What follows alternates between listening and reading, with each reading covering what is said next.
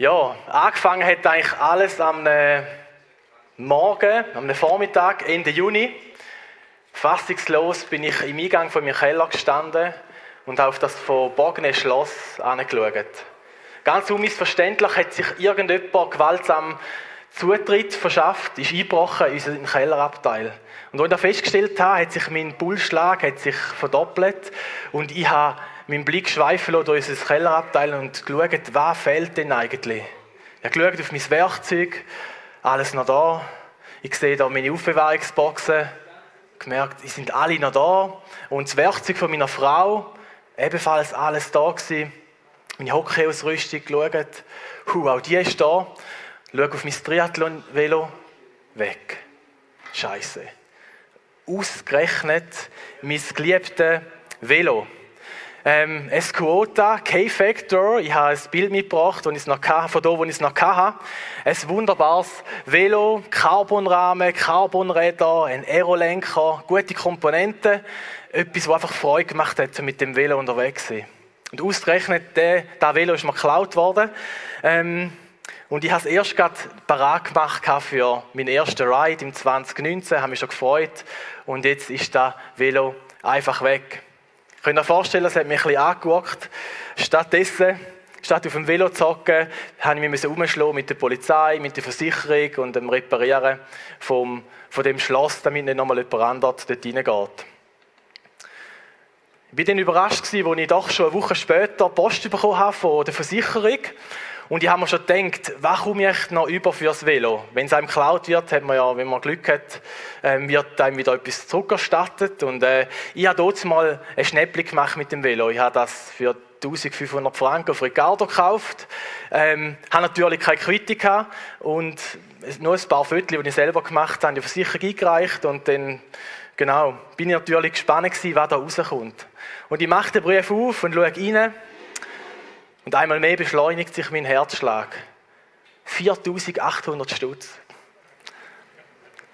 In dem Moment äh, ist es mir eigentlich egal, gewesen, was das Velo gestohlen ist. Ich bin fast noch ein bisschen dankbar am Dieb, dass er das Velo mitgenommen hat. ja, ähm, aber ich habe es kaum können glauben, aber ich habe mich natürlich mega über das ähm, Versicherungs, über die Versicherungssumme gefreut gehabt. Und ein Punkt von dem ähm, zeigt es mal wieder auf. Etwas, was ich in den letzten 25 Jahren immer wieder mal ähm, festgestellt habe, seit ich mit Jesus unterwegs bin. Schlechte Sachen oder anfäng, anfänglich schlechte Sachen haben sich immer wieder mal auch in etwas Positives verwandelt.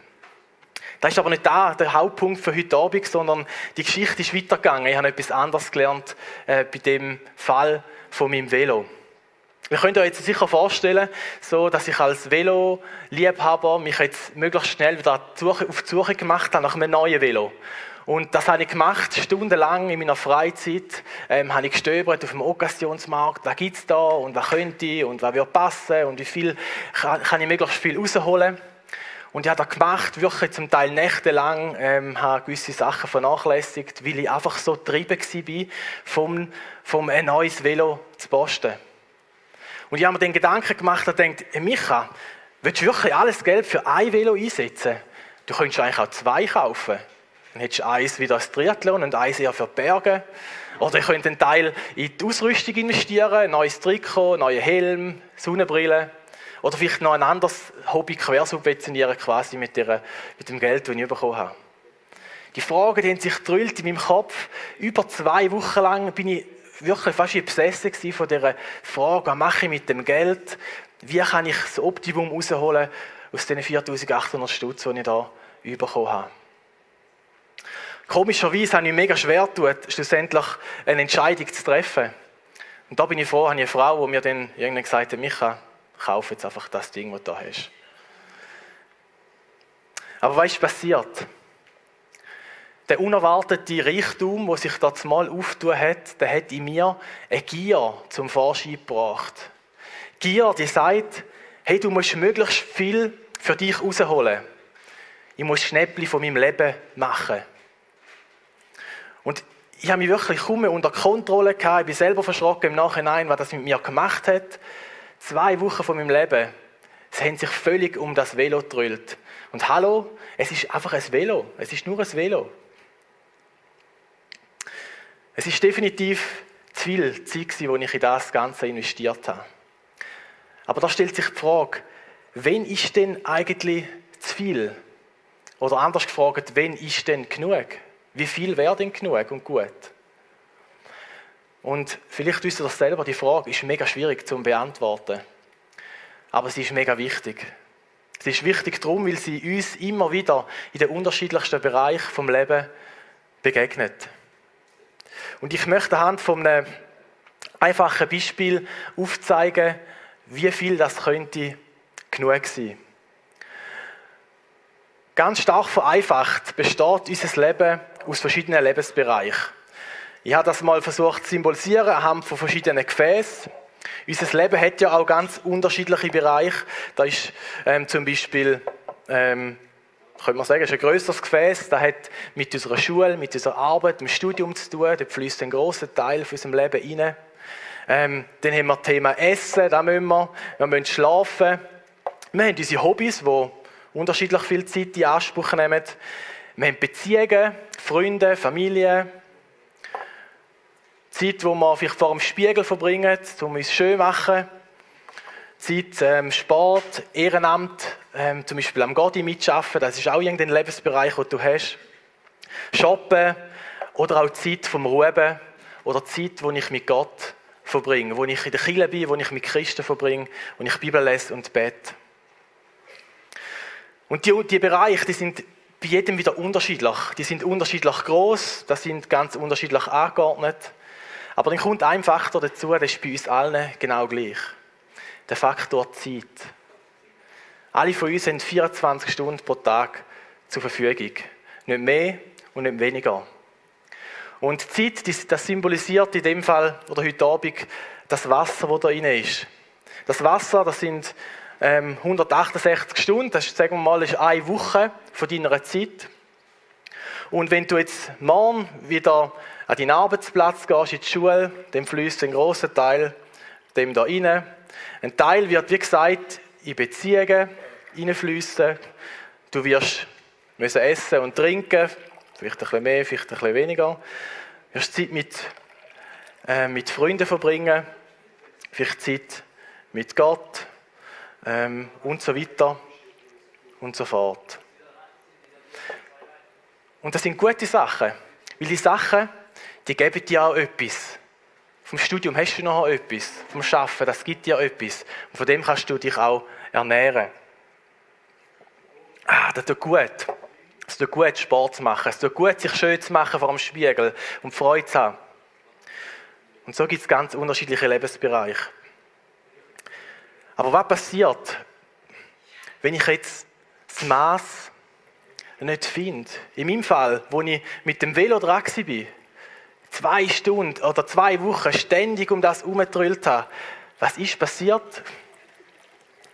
Techniker sind vorher informiert worden. Okay.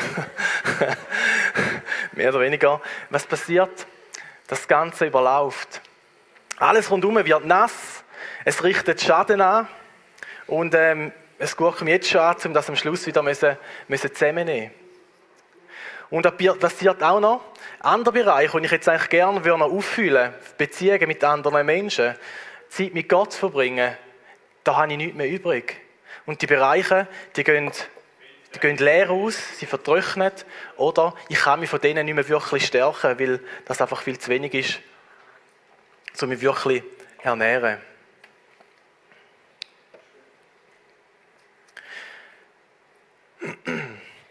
Es gibt ganz viele Sachen in unserem Leben, die sind nicht grundsätzlich schlecht.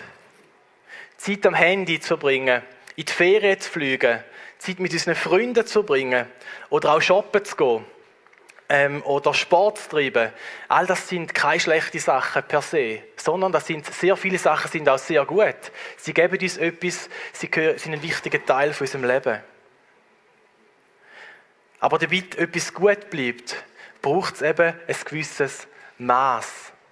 Schon der Paracelsus hat vor x 100 oder 1000 Jahren schon gesagt, Dosis macht das Gift. Das heißt, selbst gute Sachen können in zu hoher Dosis schädlich sein für uns. Und wenn wir das Maß nicht mehr haben, wenn wir das Maß verlieren, dann werden wir im wahrsten Sinne des Wortes maßlos. Und weil wir maßlos sind, kriechen wir am Morgen völlig übermüdet aus dem Bett.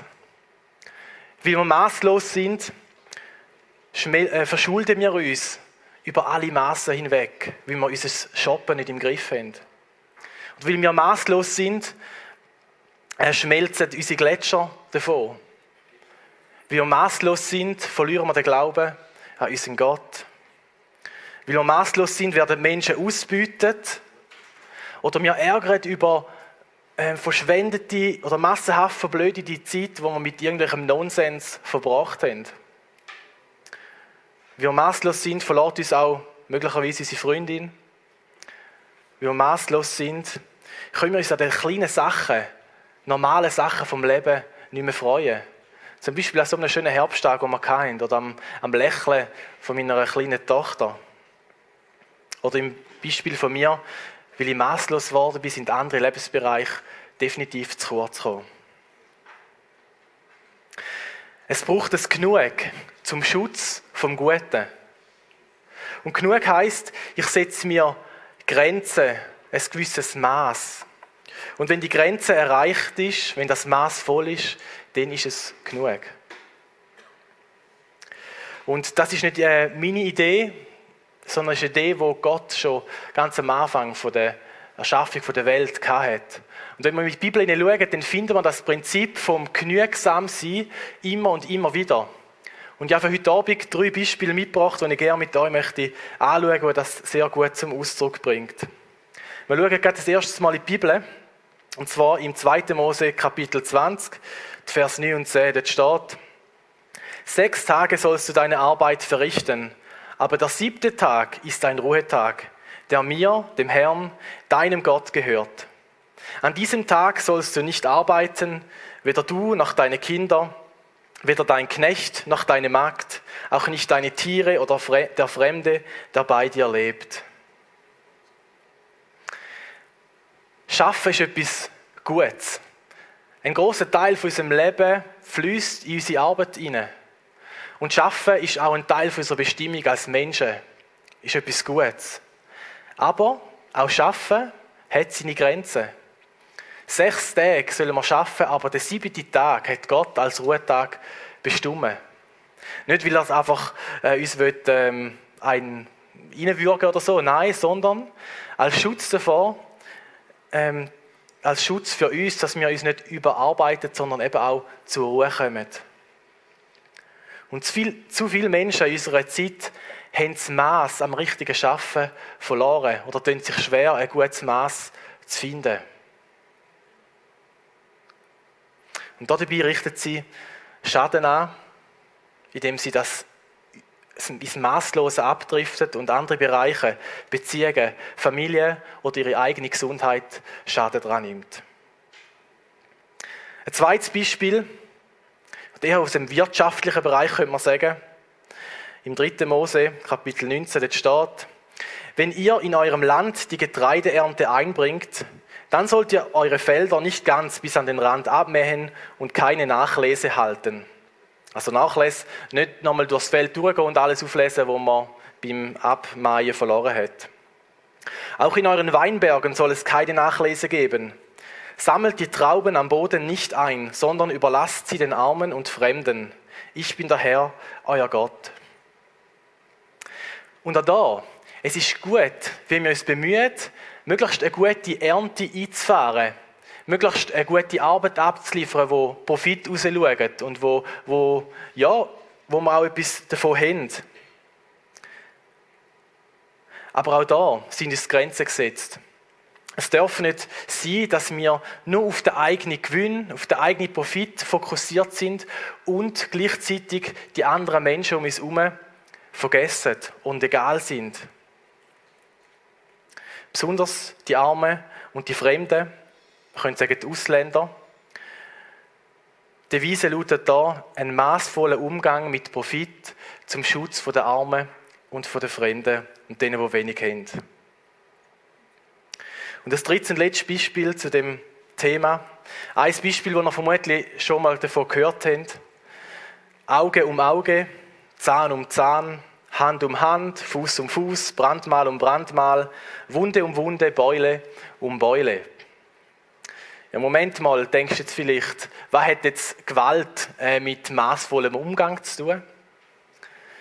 Ich kann dir das gerne erklären. Denn man muss wissen, dass die Aussage aus einer Zeit stammt, wo man noch nicht so ein Rechtssystem hatte, wie wir es heute haben, wie bei uns in der Schweiz, mit Anwälten und Richter und vielen Gesetzesgrundlagen, die niedergeschrieben sind. Das hat man zu dieser Zeit wie noch nicht gehabt. Was man aber schon hatte, ist, dass Unrecht oder Unfälle passiert sind. Und jetzt überleg dir selber mal, was passiert, wenn dir einer kommt und einen Zahn ausschlägt? Oder der Arm bricht. Du willst doch dieser Person das zurückzahlen. Und in der Regel eher ein bisschen mehr, als das dir selber angetan worden ist. Die einen Leute dann gerade ihren Kollegen an und dann, dann kommt der ganze Hirsch an und dann rebelt ähm, Ist doch so, oder? Die einen, also, wenn man selber überlegt, das geht doch in einem vor.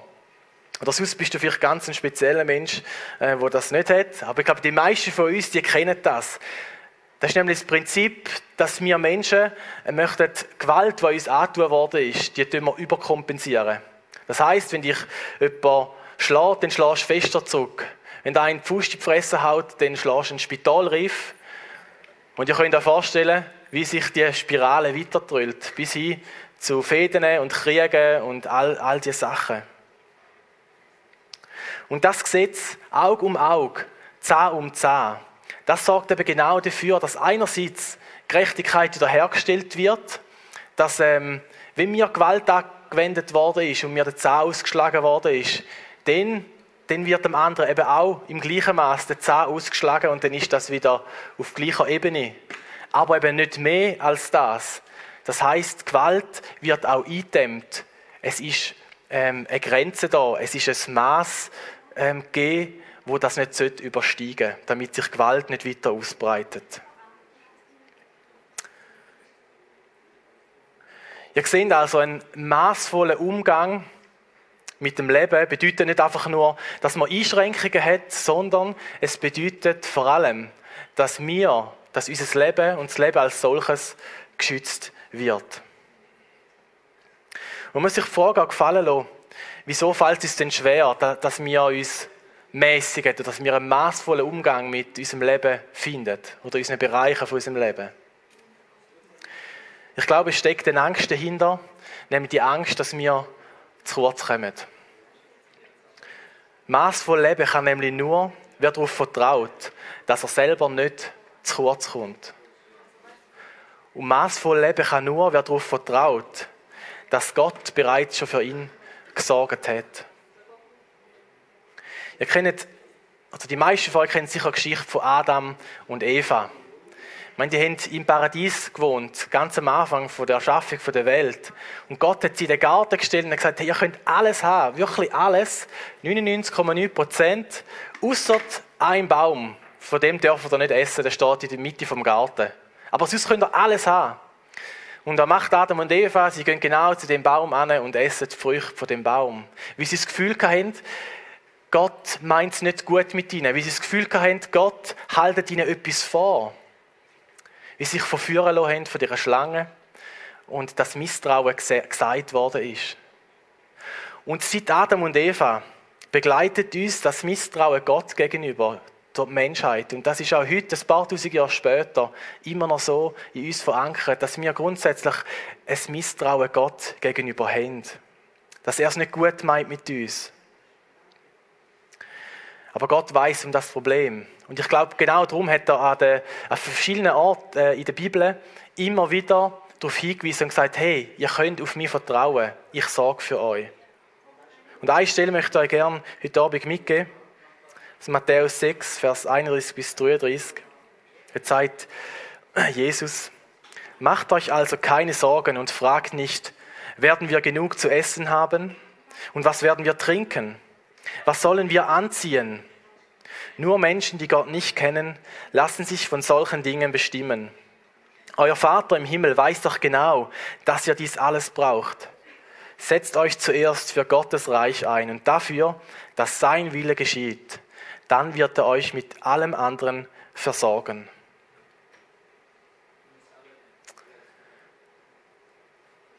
Der Vers der steht ähm, auf meinem Ehering, den ich jetzt nicht habe, weil der Finger geschwollen ist.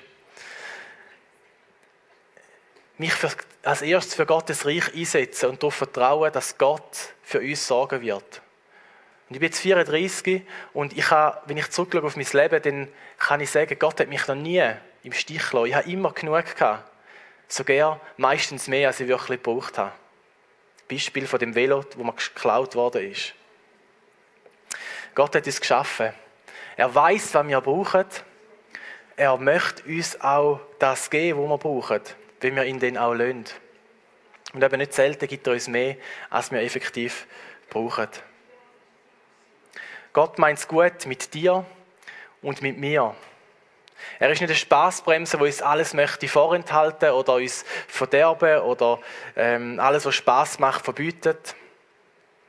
Aber Gott gibt uns eben auch die Verantwortung, dass wir maßvoll mit dem umgehen, was er uns anvertraut hat. Maßvoll mit unserem eigenen Leben und maßvoll mit der Schöpfung, wo wir drin leben, die er für uns gemacht hat. Nur wer maßvoll lebt, kann auch aus dem Vollen schöpfen. Wo nichts drin ist, wo ein Fass ohne Boden ist, wird alles durchrinnen. Aber wer maßvoll lebt, der kann aus dem Vollen schöpfen. Ich habe ein paar Fragen mitgebracht für heute Abend zum Nachdenken.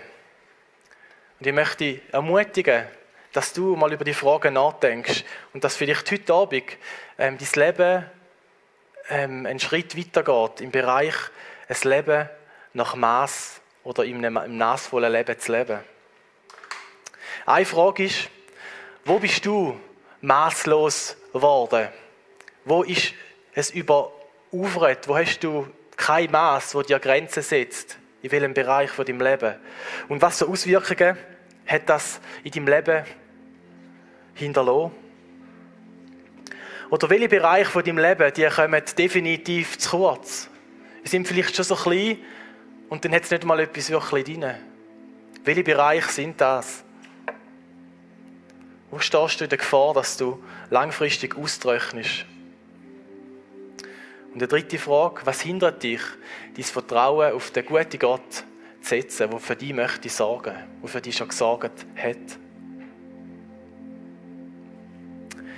Und wenn du das gemacht hast, der Lobpreis nachher wird Gelegenheit sein, um das zu machen, dann bin ich überzeugt, dann werden dir ein, zwei Bereiche in den Sinn kommen, die dir heute Abend aufpoppen.